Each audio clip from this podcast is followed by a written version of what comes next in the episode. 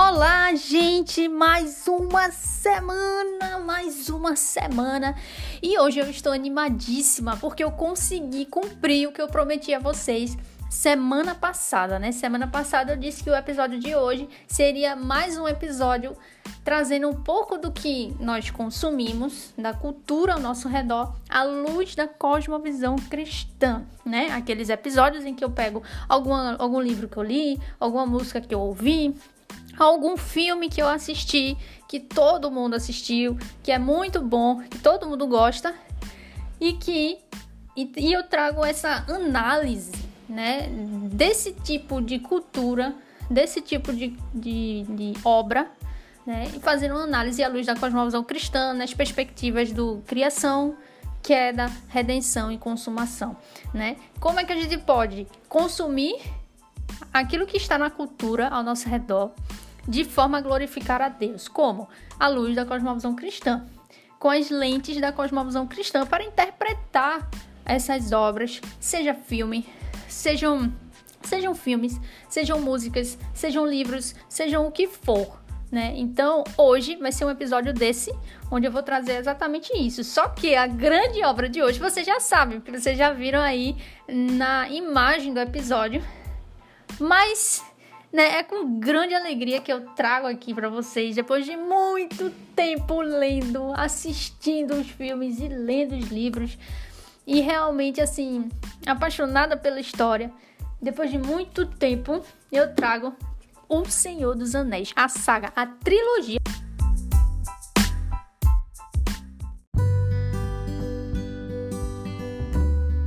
Então, gente, primeiro eu queria introduzir para vocês um pouquinho sobre Tolkien. Quem é Tolkien? É, para vocês compreenderem um pouco melhor a obra dele, né? Então, J.R.R. Tolkien, ele foi um escritor, né? Um grande escritor, professor universitário, filósofo britânico, né? E ele nasceu na atual África do Sul, que recebeu, recebeu o título de doutor em letras e filosofia pela Universidade de Liège, em Dublin em 1954. E também é o autor né, de grandes obras da literatura fantástica, né, quando você cria universos que não existem. Né, ele criou o universo da Terra-média, que é onde tem todas as histórias ali que ele criou, de O Hobbit, O Senhor dos Anéis, que todos esses dois têm filmes, O Silmarillion e vários, vários, vários, vários outros livros, trazendo essa Terra-média, né? Tra trazendo esse universo fantástico que ele criou. Ele criou até uma língua, a língua, a língua élfica, as línguas dos personagens desse universo da Terra-média. Né? Em 28 de março de 1972, Tolkien foi nomeado comendador da Ordem do Império Britânico pela Rainha Elizabeth II. Ou seja, ele era, sabe? Ele se tornou esse filósofo, professor universitário, e ele tinha uma roda de amigos, como C.S. Lewis era um deles, né, em que eles conversavam a respeito de filosofia, de, de, de questões assim, e também literatura, né, a respeito da imaginação, usar essa imaginação, como usar essa imaginação e, enfim, como isso era importante. Tolkien fala muito sobre isso, sobre essa questão da imaginação e dos contos de fadas. Ele até escreveu um livro sobre isso, né? É, se eu não me engano, é Árvore e Folha, algo assim. É, e Tolkien, ele tinha né, essa roda de amigos, eles conversavam e tal, e tinha C.S. Lewis lá. Então veja, é, não era pouca coisa não, não era pouca coisa não. E aí ele escreveu essa saga, né? Na verdade, quando ele escreveu, era um livro só, só que ele é tão grande que né, as, as editoras dividiram né, em três livros.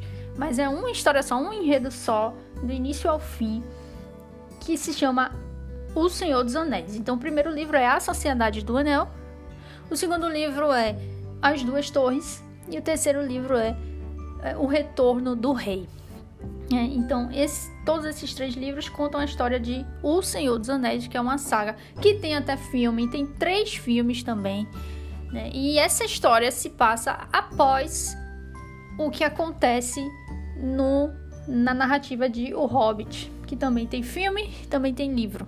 Só que é um livro só e, o, e os filmes, é, ele pegou um livro só e transformou em três filmes, né, contando a história do livro. Mas esse daqui, do Senhor dos Anéis, são três filmes, cada filme baseado em cada livro. Né? Tanto é que o nome dos, dos filmes, é, o subtítulo, né, O Senhor dos Anéis, A Sanciedade do Anel, fala do primeiro, As Duas Torres do segundo, O Retorno do Rei, o terceiro. Então, basicamente, os livros de O Senhor dos Anéis, dessa saga, eles foram lançados originalmente em julho de 1954 e foi o primeiro grande épico de fantasia moderna. Né? A Sociedade do Anel, que é o que eu estou aqui em mãos né, nesse instante, a Sociedade do Anel é o primeiro, ele começa lá no Condado, onde viviam os diminutos e pacatos hobbits, né, como Bilbo Bolseiro, Frodo, Sam.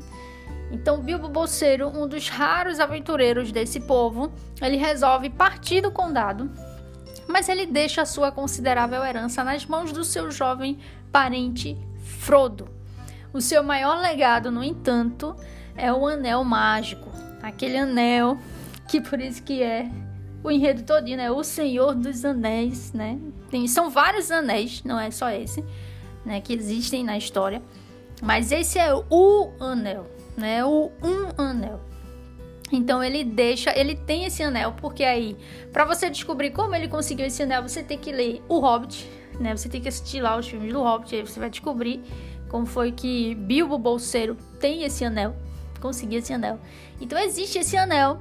Bilbo Bolseiro, que é um hobbit, ele deixa sua herança para Frodo e ele vai embora e também deixa para Frodo esse anel, né? O seu maior legado.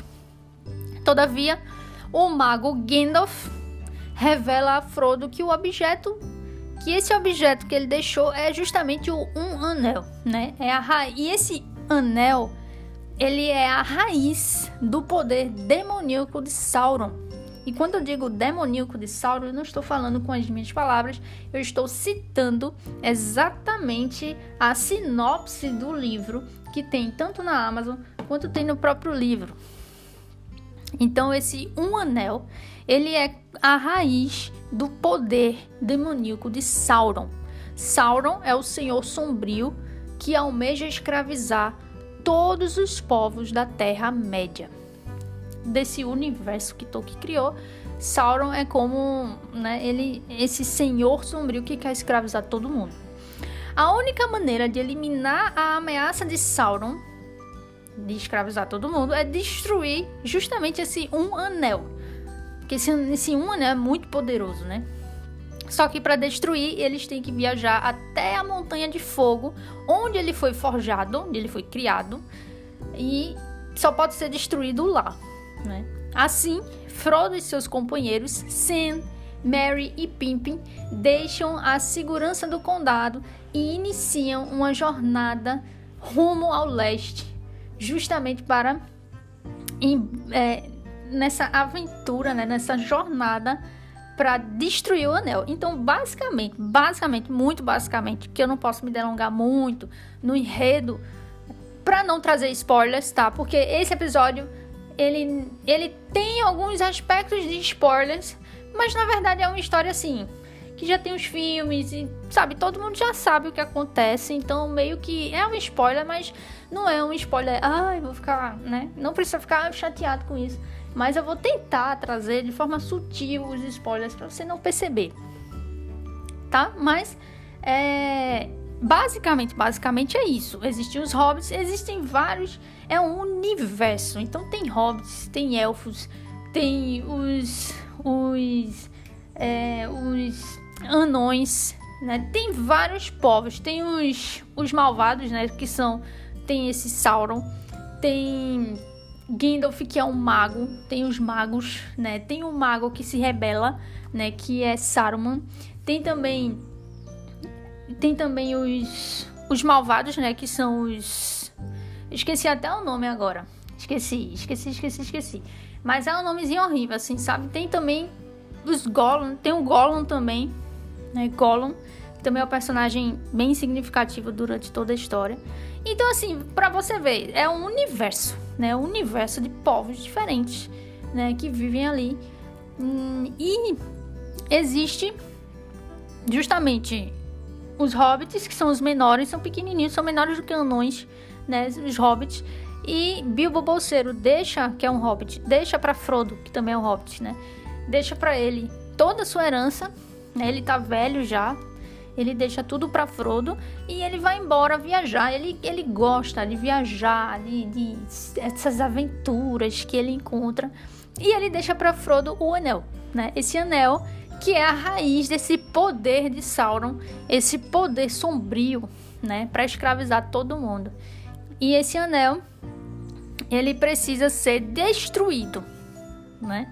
Mas ele só pode ser destruído onde ele foi criado, né? Lá onde ele foi forjado, lá na montanha de fogo. Então, é aí que tá essa grande jornada, né? Frodo, juntamente com seus amigos, eles vão nessa empreitada justamente para destruir o anel destruir o anel e tudo ficar bem, né? Então é essa o grande resumo, a espinha dorsal de todo o enredo dos três livros, dos filmes também, né? E tem os amigos dele que é Sam, Samwise Gamgee, tem Mary e tem Pippin, que são amigos, olhe, interessantíssimos, interessantíssimos. Então eles deixam a segurança do condado, eles amam o condado, o condado, minha gente, o condado é incrível. Você vê no filme, você sente realmente que ali eles conseguiram transmitir essa sensação do condado mesmo do livro. Né? Eu conhecia primeiro os filmes, depois que eu vim ler os livros, né? Eu li os, eu assisti os filmes muito tempo atrás, mas isso não tira a experiência do livro, eu garanto a você, não tira da leitura dos livros. Então, o condado é aquele lugar maravilhoso, que é tudo muito bom, todo mundo é feliz ali. Eles comem muito, né? Então, tem muita comida. É tipo assim, fartura. É aquela vida no campo, todo mundo se conhece, todo mundo é amigo, é tipo uma comunidade, sabe? É aquela coisa assim bem gostosa. Então eles têm que deixar isso que eles amam, eles amam esse lugar e, e, e toda essa vida assim é, caseira, né, com os outros. E eles deixam isso, Frodo e os amigos, eles deixam esse conforto e vai rumo essa jornada assim. Uma jornada que você vai e você só vai, entendeu? Porque você não sabe o que vai acontecer, tem muitos perigos envolvendo tudo isso, né? Porque lógico que Sauron, ele vai atrás do anel também, né, através lá dos seus mandantes, né, dos seus serviçais né? tanto os Cavaleiros Negros quanto os outros também, é, que eu esqueci o nome novamente, mas eu vou me lembrar daqui pro fim do episódio eu lembro. E, e é uma jornada que eles não sabem o que vai acontecer, né? Eles vão, né? E eles saem desse conforto o tempo todo, eles estão tendo que se adaptar, se autonegar, né?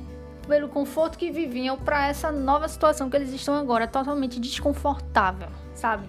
Antes eles tinham o quê? Quatro a cinco refeições por dia e agora, né, três refeições por dia, sabe? É uma escassez muito grande de comida, tem que, né, fazer um racionamento, ali tem que guardar tudo direitinho. Então, muitas vezes situações onde haja fome, né? Então é uma jornada assim perigosa, é uma jornada desconfortável que sai do conforto deles e isso é incrível.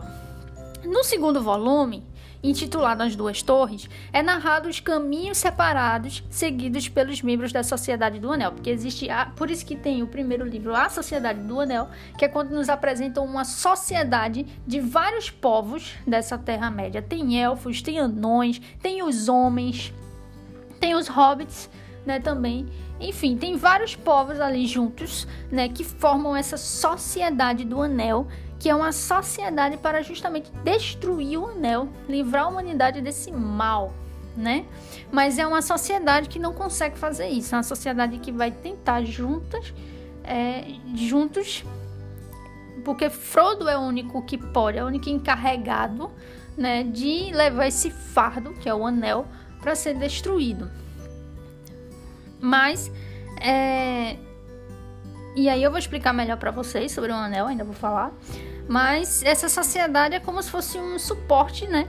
Um apoio ali para Frodo conseguir completar essa jornada, né? Então, nesse segundo, no segundo livro, As Duas Torres, é narrado justamente esses caminhos separados. A sociedade do Anel se separa dos hobbits Frodo, Sam seu, e os seus dois amigos, né? Sam, três amigos, Sam, Mary e Pippin. Né? Então eles se separam, né? Porque a sociedade do Anel, como foi apresentado no primeiro livro, estão ali para dar aquele suporte a Frodo, mas acontecem várias situações que eles precisam se separar. E aí a sociedade do Anel vai para um lado com Aragorn, com que é o, o é, ele é homem, né? Ele é dos homens, da raça dos homens. Tem também o elfo, que é o arqueiro. Que eu esqueci, o nome dele é meio esquisito, eu esqueci o nome dele. E, e Dublin, Dublin, alguma coisa assim, que é o anão. É o anão. Então tem a Sociedade do Anel, que é essa galera, é uma galera muito armada, né? Com espadas, arco e flecha e tudo mais para proteger os hobbits que estão indo lá, Frodo que está indo lá destruir o anel. Só que há uma situação, eles se separam, né? Eles se separam. Então isso nessa luta, né, para deter Sauron e o Senhor Sombrio da Terra de Murta e destruir o anel. Por fim, por fim, então, o segundo livro é isso, né? É essa separação e o que cada um desses dois estão fazendo. A Sociedade do Anel, o que é que eles estão fazendo? E o Frodo e os Hobbits, o que é que eles estão fazendo? O Frodo e os seus amigos Hobbits estão indo lá destruir o Anel. Então, estão seguindo lá, estão rumo ao leste lá, rumo ao...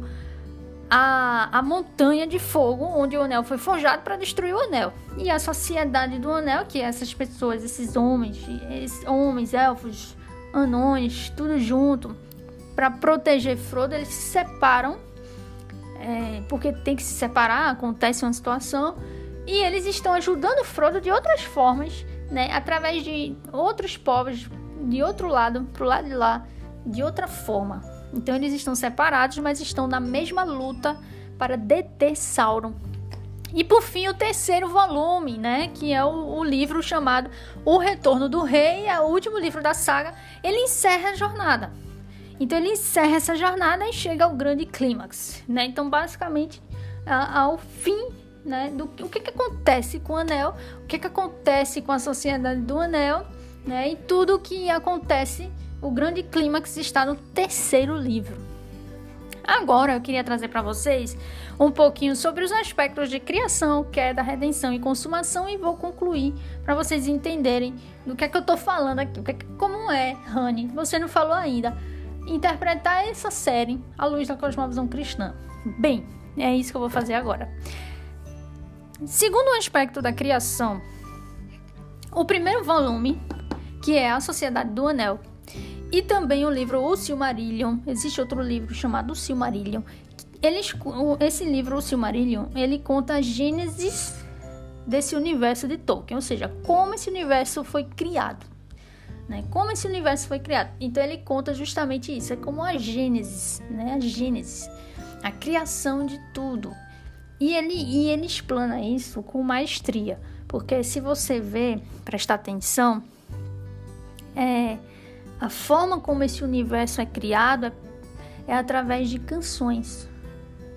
E isso lembra muito, isso lembra muito quando Deus cria o universo, não em canções, mas pela palavra. Então, Tolkien, talvez não sei se vocês saibam, mas Tolkien ele era cristão. Ele é, se não estou enganado, ele era católico, né? Mas ele era cristão. Então, é, ele deixou bem claro, ele disse bem claramente que as obras dele, O Senhor dos Anéis, né, esses três livros, esses três filmes, e também as outras obras dele não são alegorias. O que isso significa? Que não é que nem o livro O Peregrino. Né? Existe lá o livro O Peregrino de John Bunyan, muito bom, inclusive, um dos melhores livros que eu já li na minha vida. Você tem que ler esse livro. Ele é uma alegoria Alegoria é o seguinte, é quando os personagens eles refletem uma realidade mesmo. Por exemplo, no Peregrino a gente tem o cristão, que é o personagem principal. O cristão é todo e qualquer cristão, porque é uma alegoria. Ele está ali falando sobre todos os cristãos naquele personagem. Quando ele fala que o personagem lá é esperança, é, é justamente ele está falando da esperança, do aspecto de ter esperança, do fato de termos esperança. Então, é, são alegorias. No Tolkien, não. Em Tolkien, ele cria o personagem Frodo, ele cria Aragorn, Gandalf, o mago Gandalf. Esses personagens, muitas vezes, eles trazem traços de Cristo, por exemplo, como esses três personagens que eu citei. No entanto, eles não são Cristo. Não é uma alegoria de como se eles representassem Cristo na história. Não, não é. Não é alegoria. É uma história normal. É uma história de literatura fantástica. Você lê do início ao fim e não tem nenhum, nenhuma alegoria ali que você vá relacionar com o cristianismo. E quando as pessoas tentam fazer isso com Tolkien, falham e veem que não tem como. Muito, muito do que Frodo faz, as pessoas dizem: "Ah, Frodo é o Cristo na história" porque ele leva o anel, o fardo, né? Ele se sacrifica. Só que, se você for ver, Frodo ele faz muitas coisas que não é compatível, é impossível, né? Não é, é antagônico a Cristo, entendeu? Então você fica, não, então ele é ou ele não é? Ele sabe, ele não é. Não é uma alegoria. É, Frodo, Aragorn e Gandalf têm aspectos de Cristo, mas não são Cristo. Né? Então é importante a gente frisar isso para compreender melhor a obra de Tolkien. Como é que a gente vê o cunho cristão nas obras de Tolkien? Através das virtudes no caráter dos personagens. Simples assim. Não é quem eles são, necessariamente, mas é o, o que eles estão fazendo. Algumas coisas que eles fazem que são virtuosas, isso é algo que a gente vê que vem do cristianismo, né? Como, por exemplo, a lealdade de Sam, como por exemplo o sacrifício que Frodo faz, né, por causa do anel. Isso são virtudes cristãs, isso são virtudes. Mas é isso que a gente vê de cristianismo assim no livro, né, nas histórias de Tolkien. Não necessariamente uma alegoria de que Frodo é Cristo e tudo mais.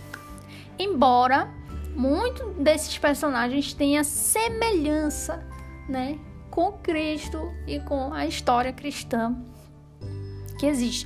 Né? Então, isso vai ficar mais claro na medida que a gente for avançando. Então, o primeiro aspecto da criação que eu queria pontuar aqui é justamente a criação do universo né, do, que Tolkien criou.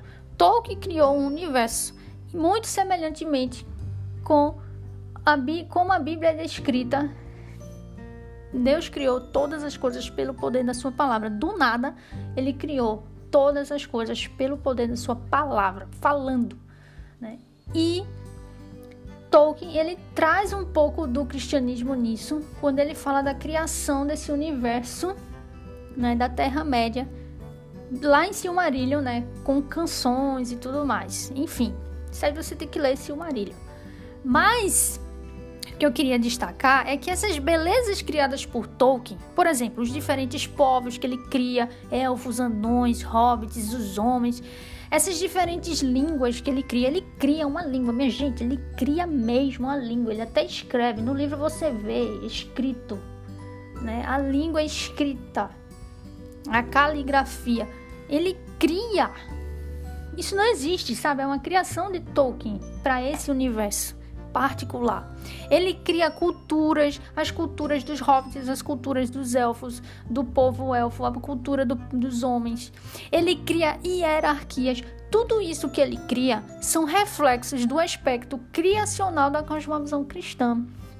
Ou seja, a criação desse universo literário fantástico que Tolkien criou nada mais é do que a graça de Deus na vida de Tolkien, na vida do autor. Isso é a graça de Deus capacitando ele, dando a ele essa imaginação, essa capacidade de criar um universo desse tão abrangente, tão amplo, tão distinto e tão significativo e tão virtuoso. Tão virtuoso. Se você vê o universo que Tolkien cria, tem muitos aspectos cristãos, muitos, muitos, muitas virtudes então, toda essa beleza, tudo isso que ele cria, o aspecto da criação está nisso que eu vejo nessa obra, né? Em tudo que Tolkien criou nessa obra é tudo muito lindo. Então, tudo isso reflete, interpretando a luz da cosmovisão cristã, isso é a graça de Deus na vida de Tolkien. Né? Foi Deus que o capacitou a criar esse universo tão incrível desse jeito. Entendeu? Então, isso é o primeiro aspecto da criação. Tanto a criação da narrativa, né? Esse universo que ele cria interessantíssimo, vários povos, várias línguas, várias culturas, hierarquias, essas coisas detalhadas, interessantes. Isso tudo vem da graça de Deus na vida de Tolkien, né? É a graça comum de Deus na vida de Tolkien. Agora, segundo aspecto é o aspecto da queda. Né? O aspecto da queda na cosmovisão cristã é o pecado, né? quando o pecado entra no mundo. Né? E no livro, o aspecto da queda ele é muito evidente nas práticas vis, vis e nas maldades no, nos corações dos homens. Né? No livro, você vê o tempo todo que os homens e todo aquele universo ali, não todos os personagens, não todos, por exemplo, os elfos, eles têm uma conotação assim bem pura, né, de pureza. Mas tem muitos, muitos povos ali que você vê claramente, né, que eles têm essa essa maldade no coração, não maldade como Sauron, né, malignas e, e de demoníaca, mas no sentido pecaminoso, sabe, de, de, de ter falhas, de de ter coisas que eles fazem que são malvadas, né? Por exemplo, é, Barami, Barami, se não estou enganado o nome dele, é, ele faz parte da Sociedade do Anel, ele é homem, né? Ele é da raça dos homens e ele é um guerreiro lá e tal, herdeiro lá de um trono do, dos homens e ele tá lá junto com a Sociedade do Anel, mas ele é cativado por esse poder de, de esse orgulho, né, de dominar, de querer o anel e de querer poder, né, porque o anel ele dá poder, né, à pessoa. E aí ele quer, ele acaba querendo isso e ele tenta roubar isso de Frodo. Ele tenta isso logo no primeiro livro, ele tenta roubar isso de Frodo, roubar o anel. Então você veja, ele tem ali esse aspecto de queda, de pecado ali. Ele, os personagens eles não são perfeitos. Né? Os personagens ele têm ali suas falhas. Então o primeiro aspecto da queda no livro que eu vejo é essa.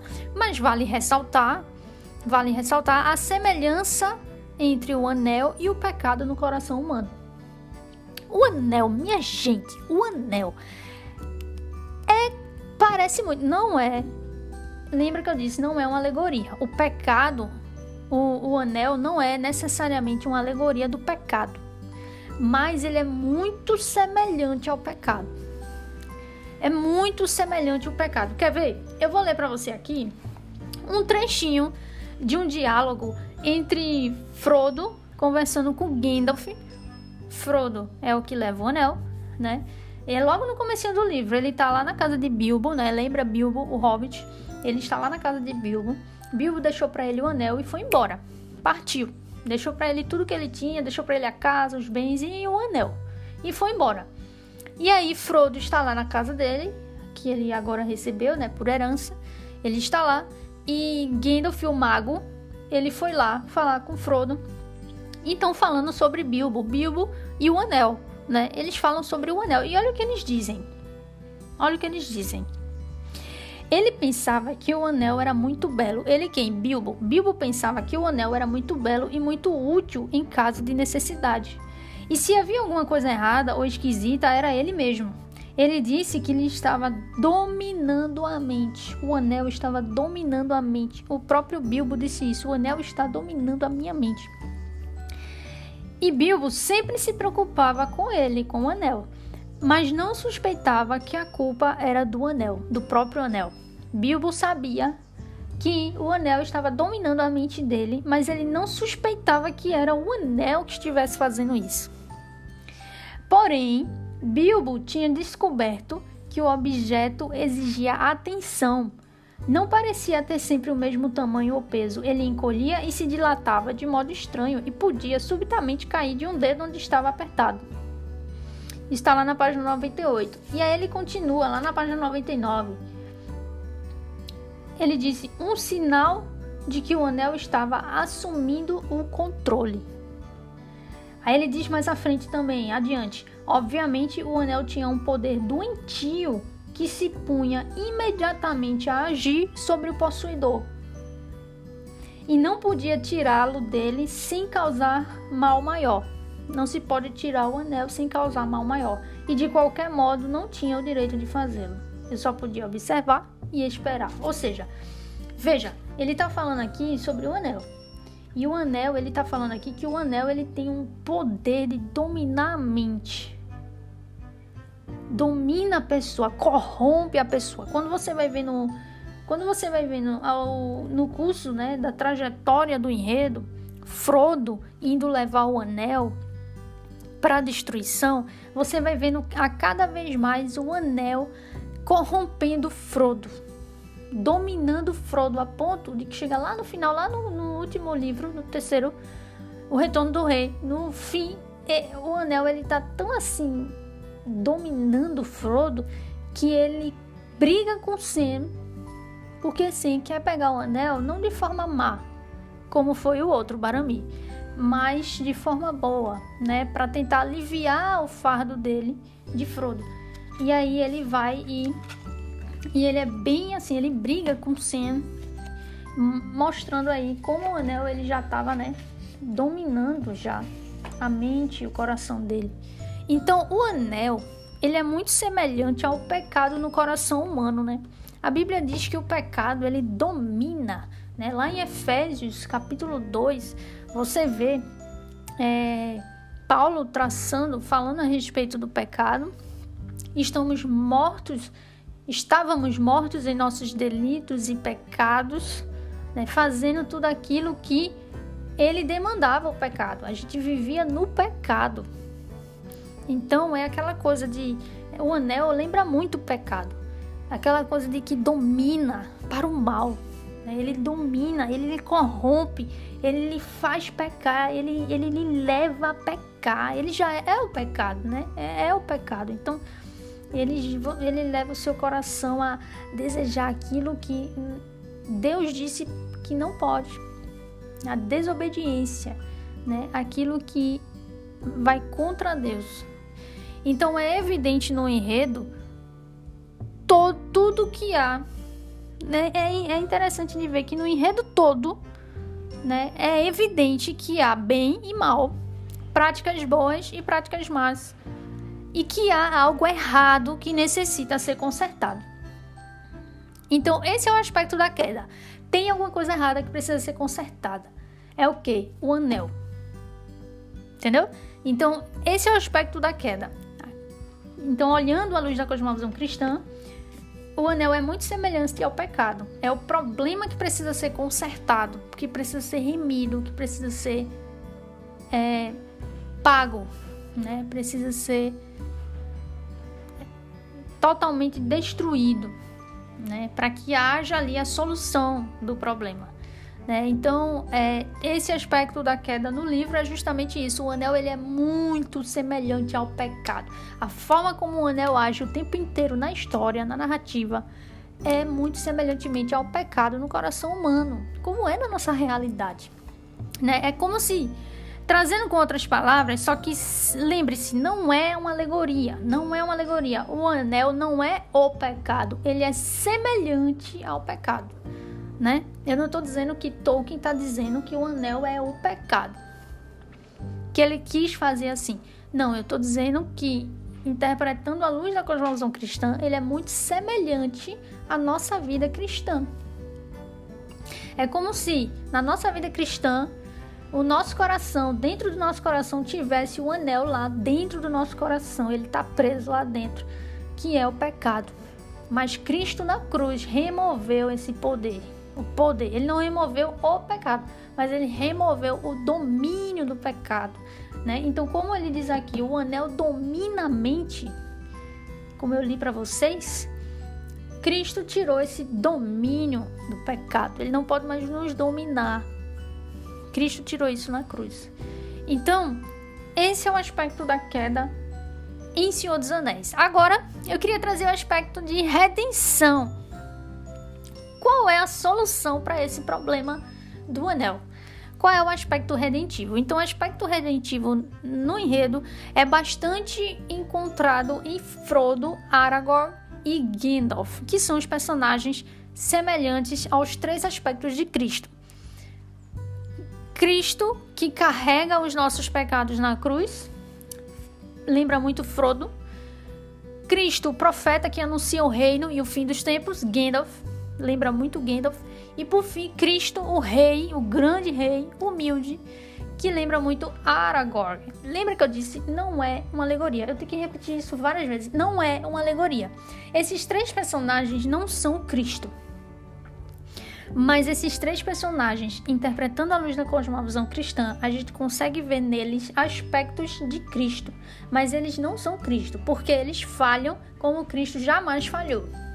Entendeu? Eles não foram personagens criados para representar Cristo na história, não.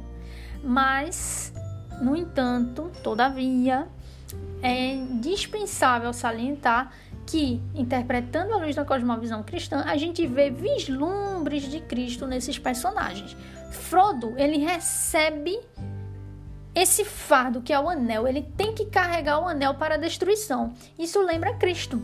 Cristo que toma os nossos pecados na cruz para destruir o pecado, né? Para tirar o domínio do pecado do nosso coração, para nos salvar, salvar a humanidade. Não todos os eleitos, mas para salvar o mundo, né? Como João diz. Então, Frodo, ele lembra muito Cristo, Cristo sofredor, Cristo o que se abnega de si mesmo né, no sentido da sua humanidade para da sua glória, né? Ele abre mão disso, ele se esvazia, como Paulo diz, né? E ele ele vem a esse mundo justamente para tomar os nossos pecados. Ele toma os nossos pecados, os nossos anéis, digamos assim. Ele, ele toma para ele e ele carrega até a cruz. E ele se entrega na cruz. E é aí que está a diferença entre, entre Frodo e Cristo. Porque Frodo não consegue. No fim, no fim, Frodo falha. No fim, Frodo falha. E eu só vou dizer isso para não dar spoiler. No fim, Frodo falha. E eu vou falar melhor a respeito disso depois. Eu vou voltar nesse ponto depois.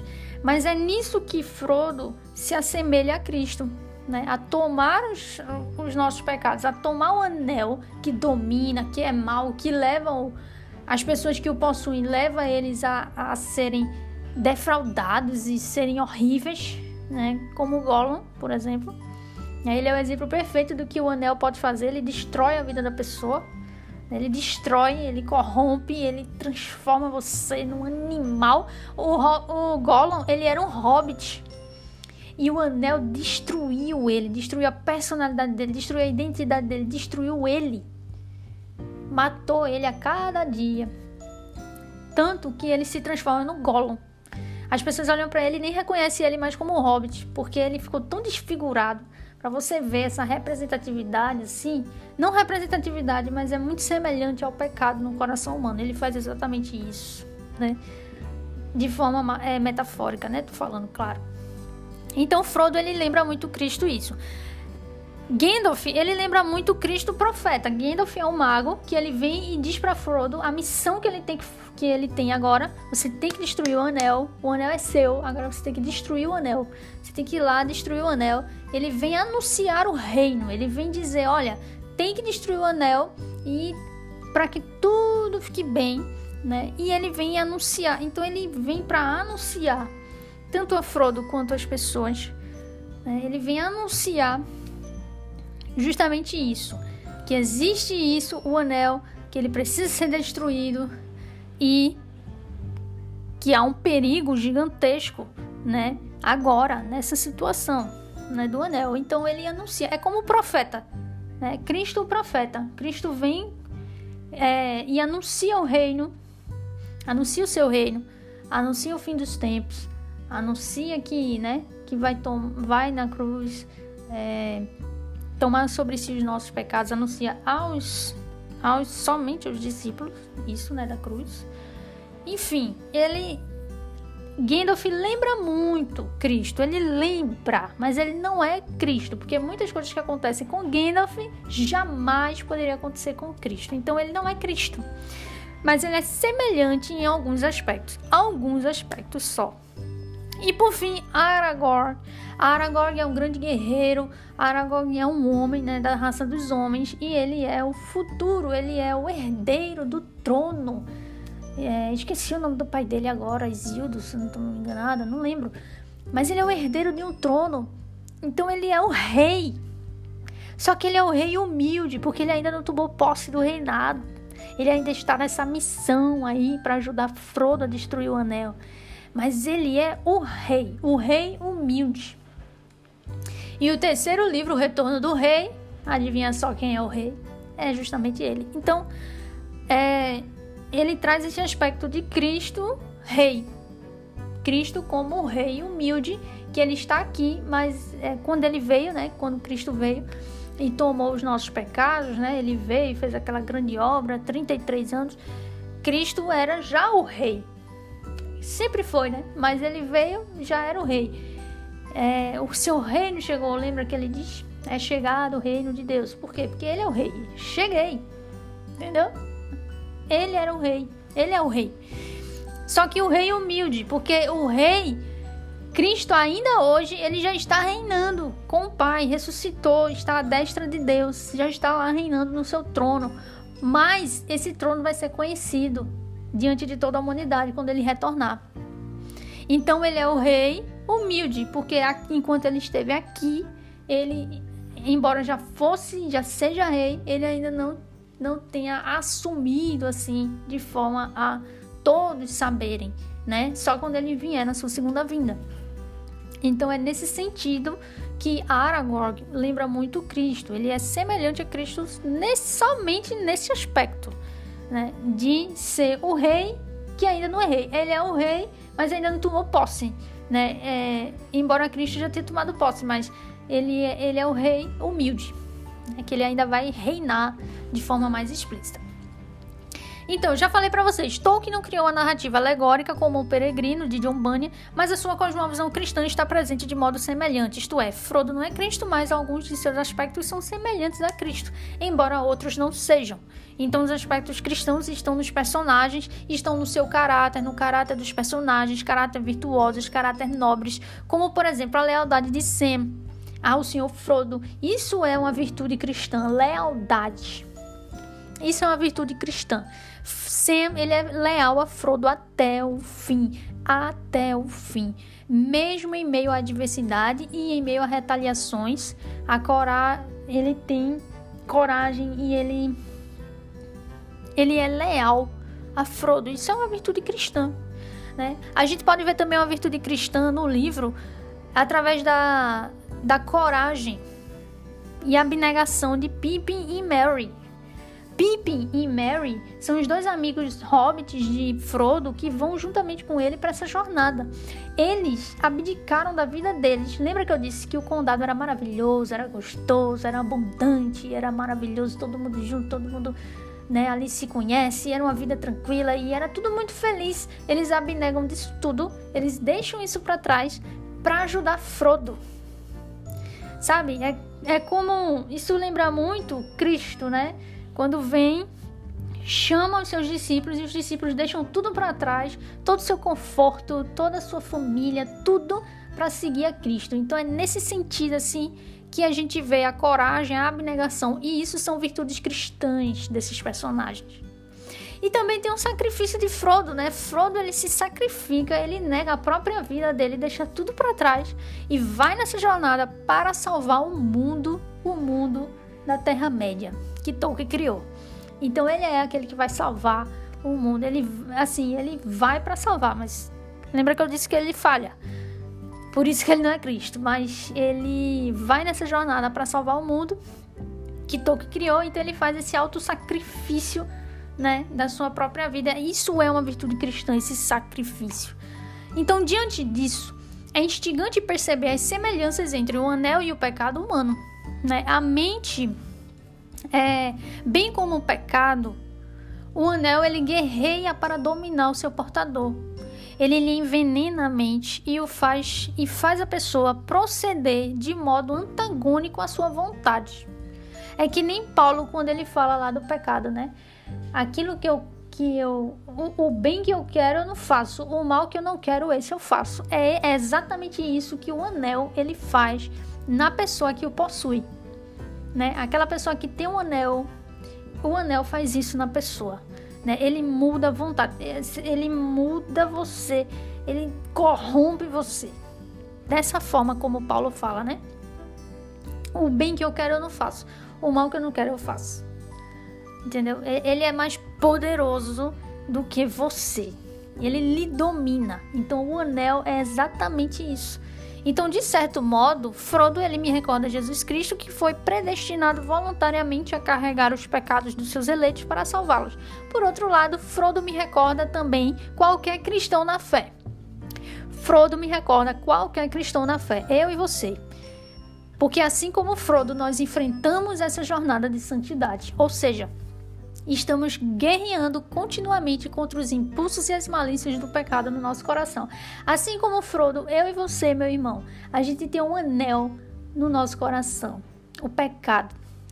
Cristo já tirou o domínio do pecado, mas ele ainda está aqui, tentando querer novamente nos dominar. Então, nós, assim como Frodo, estamos nessa jornada, carregando esse anel no nosso coração, o pecado no nosso coração ainda estamos carregando ele, mas numa trajetória de santidade. A nossa jornada de santidade é não deixando o anel, o pecado, nos dominar. Né? Não deixando o pecado nos dominar. Então, andando em santidade, fazendo a vontade de Deus, guerreando contra ele. Então, é nesse sentido que eu vejo que Frodo ele se assemelha muito a qualquer cristão na fé.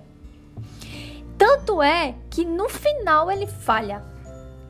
Porque não somos nós que vencemos, é, é através de Cristo, é em Cristo. Cristo que vence por nós. E no livro, eu vou falar melhor depois sobre isso, mas é, na narrativa de Tolkien, Frodo falha. Eu não vou dizer como, mas Frodo falha e isso foi importantíssimo para essa obra ser tão genial.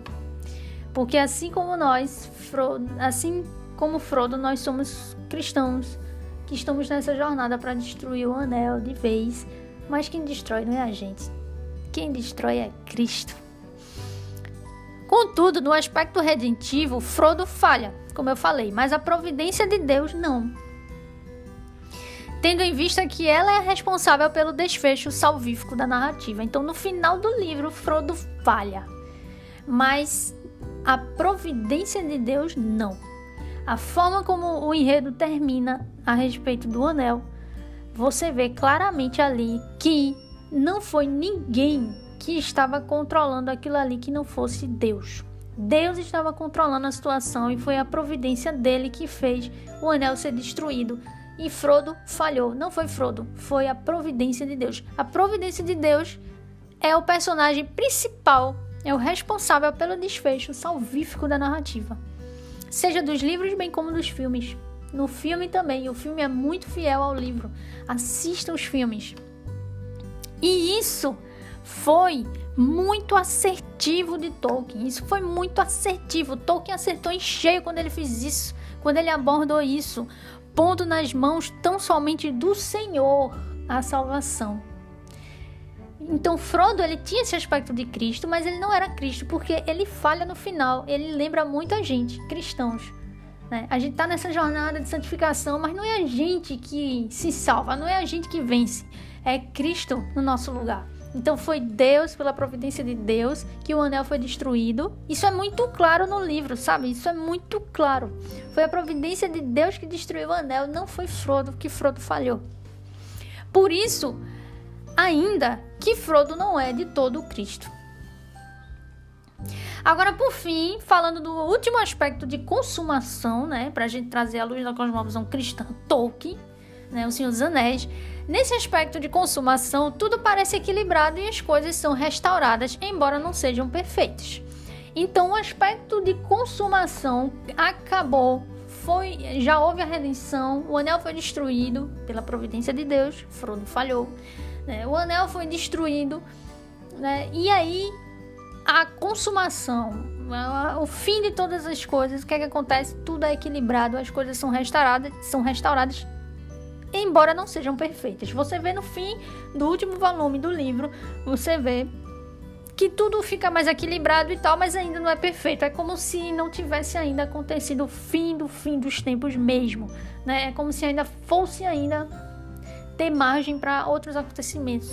Não tem um desfecho final assim, pronto, acabou tudo, tá tudo em paz, agora tá tudo maravilhoso, sabe? Céu na terra, sabe? Não. A consumação, o aspecto da consumação nesses três volumes, ele demanda isso. Ele mostra o equilíbrio, voltou ao equilíbrio, as coisas são restauradas, a paz é restaurada, porém, embora não seja ainda, não sejam as coisas perfeitas ainda tem ali, né? Não é como, por exemplo, o aspecto de consumação bíblico no Apocalipse, que tudo é restaurado, tudo é equilibrado e tudo é perfeito, né? Deus faz justiça e Deus transforma tudo agora para não haver mais, né, onde para os seus eleitos novo céu, nova terra, não, não é isso que acontece no livro.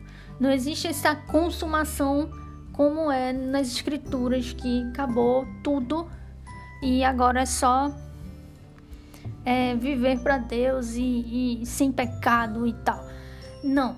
No livro ele tem aspecto de consumação onde não existe mais o anel foi destruído. Esse anel foi destruído, né? Existem outros anéis. E as coisas foram restauradas sim, as coisas foram equilibradas sim, mas ele mostra no livro que as coisas ainda não são perfeitas, ainda existem ali situações que você vê que não são, ainda não terminou totalmente. Então, o aspecto de, de consumação é isso. Ele é interpretando a luz da cosmovisão cristã, ele é ainda imperfeito, ele ainda não chegou onde ele deveria chegar. Porque Tolkien quis fazer assim e eu achei ótimo. Né? Embora que no final eu realmente não gostei tanto assim do final, eu gostei do desfecho do anel e tudo mais. Para mim, o ponto mais alto da narrativa que termina tudo é quando vem o retorno do rei, né? O rei realmente é coroado. Então, isso eu achei o máximo e isso o filme preserva. O filme termina assim. E, e, os livros não. No livro ele ainda tem ainda mais coisas acontecendo que isso que eu achei hum, não gostei tanto, mas isso é uma coisa pessoal minha, enfim. Então, o aspecto de consumação é esse: tudo é equilibrado, tudo é restaurado, embora nada seja ainda perfeito. Então, para finalizar, para finalizar, portanto, esta saga ela traz muito da jornada do herói. Percebeu isso? A jornada do herói. A jornada do herói é um termo, né, literário que onde tudo se inicia em um mundo comum mas então alguém é chamado para uma missão, nesse caso é Frodo. No início há uma resistência de Frodo, então tem essa questão da resistência. Isso tudo é, isso tudo é a jornada do herói, tá? Inicia no mundo comum, tem um chamado, alguém recebe um chamado, ele resiste um pouquinho, porém o mentor o auxilia, que é Gandalf. Então acontece ali a travessia, né? O, o acontece ali os desafios com os aliados, com os inimigos, as provações, as recompensas e depois ele retorna para casa. E também tem um novo mundo. Então tudo isso é a jornada do herói, né? É, uma, é um termo literário que é usado para descrever histórias assim, né? Então você já viu muitas histórias assim. Além de Senhor dos Anéis, tem muitos, muitas. Tem um pouquinho disso lá em Harry Potter, né? Tem um pouquinho disso lá em outras histórias também bem conhecidas, tipo Star Wars. Então é, é, é isso, a jornada do herói é isso. E nesse livro tem. Essa narrativa tem a jornada do herói, né? Inicia com o mundo comum, Frodo é chamado para missão, tem uma certa resistência, tem um mentor que auxilia ele. Acontece a travessia, acontece lá o desfecho, desafios com os aliados, com inimigos, provações, recompensas, retorna para casa e um novo mundo. Um novo mundo. O herói na trilogia de Tolkien é Frodo. É Frodo, Aragorn, Gandalf também, mas sobretudo Frodo. E todo herói ele é uma imitação de Cristo, pois ele é aquele que se sacrifica por outro ou por um bem maior. E Frodo foi isso. Frodo foi o herói. Ele se sacrifica, sacrificou sua vida pelo mundo para destruir o anel para o bem da sociedade, por um bem maior, pelo outro. Então ele dispõe a sua força a serviço de quem não pode se defender. Ele se sacrifica em nome do bem e possui um caráter justo. Então todo herói, ele tem ali aspecto de Cristo. Ele é uma imitação de Cristo, porque Cristo é o verdadeiro herói. Não existe outro herói. Cristo é o herói. Então, todas as narrativas onde tem a jornada do herói, o herói ele tem que ter as marcas de Cristo nesse sentido. Ele tem que ter um caráter justo. Ele se sacrifica por outra pessoa ou por um bem maior, né? Ele é poderoso e ele se coloca a serviço do outro e não de si mesmo. Ele se sacrifica por outro e ele tem um caráter justo. Então todos os heróis eles devem ter isso. Se eles não têm isso, ele não é um herói. Tem os anti-heróis e tem também ele não é um verdadeiro herói. Já o vilão, ele é aquele que inúmeras vezes ele é posto como um espelho do herói, pois o herói ele teme se, se corromper como vilão, né? Muitas histórias têm isso, né? Isso é algo literário que eu tô falando para vocês, né? O vilão ele é aquele que muitas vezes é posto como um espelho do herói. O herói ele tem medo ele teme, não tem medo, ele teme se corromper como vilão, se transformar, ficar igual ao vilão. Isso não tem nada a ver com Cristo, tá? Isso é algo literário que eu tô falando. Isso já não tem nada a ver com Cristo mais. Então, portanto, o vilão, ele comumente, ele é como o protagonista. Parte dele como se o herói e o vilão fossem fossem o telespectador lutando para não se corromper. Por exemplo, o que, é que eu estou dizendo? Eu estou dizendo que na literatura, na jornada do herói, o vilão, ele é aquele que é um espelho do herói. É como se o herói e o vilão fosse eu e você ao mesmo tempo. Sabe? É como se eu, o telespectador, quem está assistindo, quem está lendo a história, eu fosse me no mesmo momento Frodo e no mesmo momento vilão.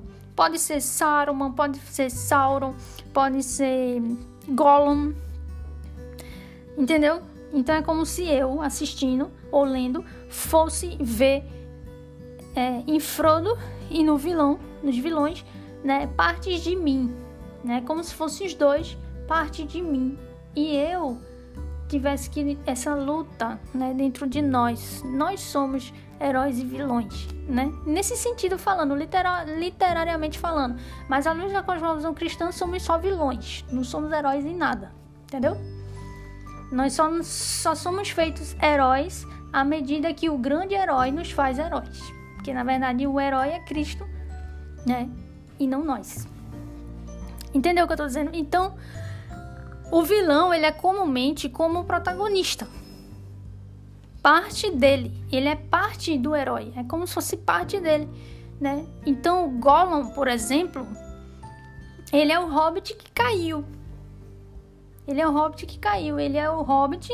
Ele era um hobbit e ele caiu. Então é como se ele tivesse transformado no vilão, né? Então o vilão ele tem esse aspecto de que ele era bom e, e se torna mal. Né? Ele, ele, é, ele também é um espelho do herói. Ele tem. Tá entendendo? Ele tem essa questão de. É parte também do herói. Por exemplo, Saruman. Saruman na história. Saruman na história. Ele é um mago bom. Ele era um mago bom branco, mago branco, e ele caiu. E ele lembra muito Lúcifer. Muito, muito, muito Lúcifer. Esse Saruman me lembra muito Lúcifer. Não só o outro, o Sauron, mas também o Saruman.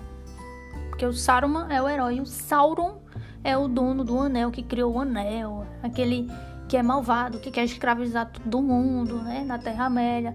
Não é dele que eu tô falando, tô falando do Saruman, o mago que era um mago branco e caiu. Se tornou um mago mau, se tornou um mago que odeia os homens, os hobbits e tenta fazer o mal. Entendeu? E serve ao Sauron.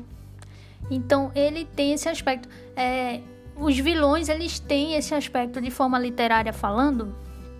Eles têm esse aspecto nas narrativas você pode perceber que eles têm um pouquinho desses aspectos de é, ele era bom e ficou mal, sabe? Agora, à luz da cosmovisão cristã, à luz da cosmovisão cristã, né, a gente tem que interpretar as coisas à luz da cosmovisão cristã. À luz da cosmovisão cristã, não somos heróis. Não existe bem e mal dentro de nós, só existe mal, porque o pecado é mal. Entendeu?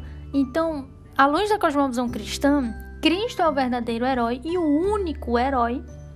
Essa é a realidade e só Ele que pode tirar o domínio do pecado do nosso coração e assim não nos transformamos em heróis, né? Nós somos feitos heróis, não somos justos, somos justificados, somos feitos heróis, mas não porque somos heróis, não, somos vilões, mas é porque Cristo é o herói e Ele nos faz heróis, Ele nos purifica, nos santifica. Entende o que eu estou tentando trazer? Portanto, para finalizar eu indico demais essa obra para vocês.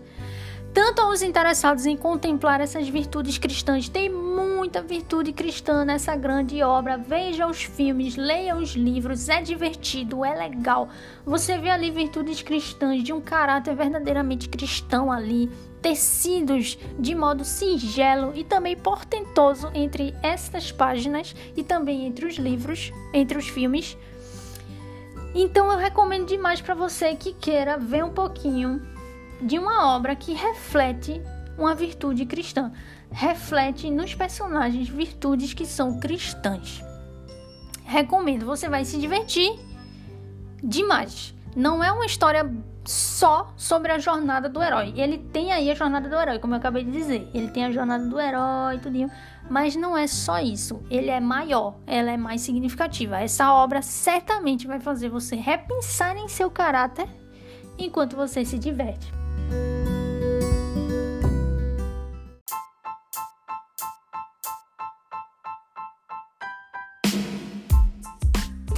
Isso, gente, acabou. Foi um pouco longo, foi um pouco longo porque o livro é longo, né? Os livros são longos e eu quis trazer uma coisa mais detalhada.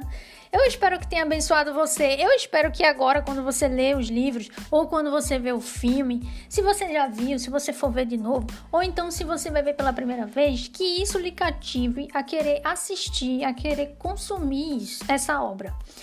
Se você já assistiu, já consumiu, então que isso lhe cative a assistir de novo, observando essas coisas que eu falei. Porque tudo que a gente consome, é esse o objetivo desses episódios à luz da cosmovisão cristã. Tudo que a gente consome, a gente não deve consumir de qualquer jeito. A gente precisa filtrar, a gente precisa analisar à luz da cosmovisão cristã. Entendeu? A gente tem que. É assim que a gente consome a cultura que nós temos ao nosso redor, disponíveis ao nosso redor, para a glória de Deus. Né? Não de qualquer jeito, mas simplesmente absorvendo, simplesmente digerindo, ingerindo tudo aquilo ali. Mas a gente fazendo essa peneira, né? A gente tentando discernir, retendo o que é bom, jogando fora o que é mal e à luz da cosmovisão cristã, né? Com a Bíblia sendo pautada nas escrituras de acordo com o que é a realidade. Né? Então, eu espero que tenha abençoado você. Semana que vem a gente se vê com mais um devocional mais simples, mais curto, mais tranquilo. Mas esse episódio eu espero que tenha sido divertido demais. Cheiro grande para vocês, boa semana e glória a Deus! Uh!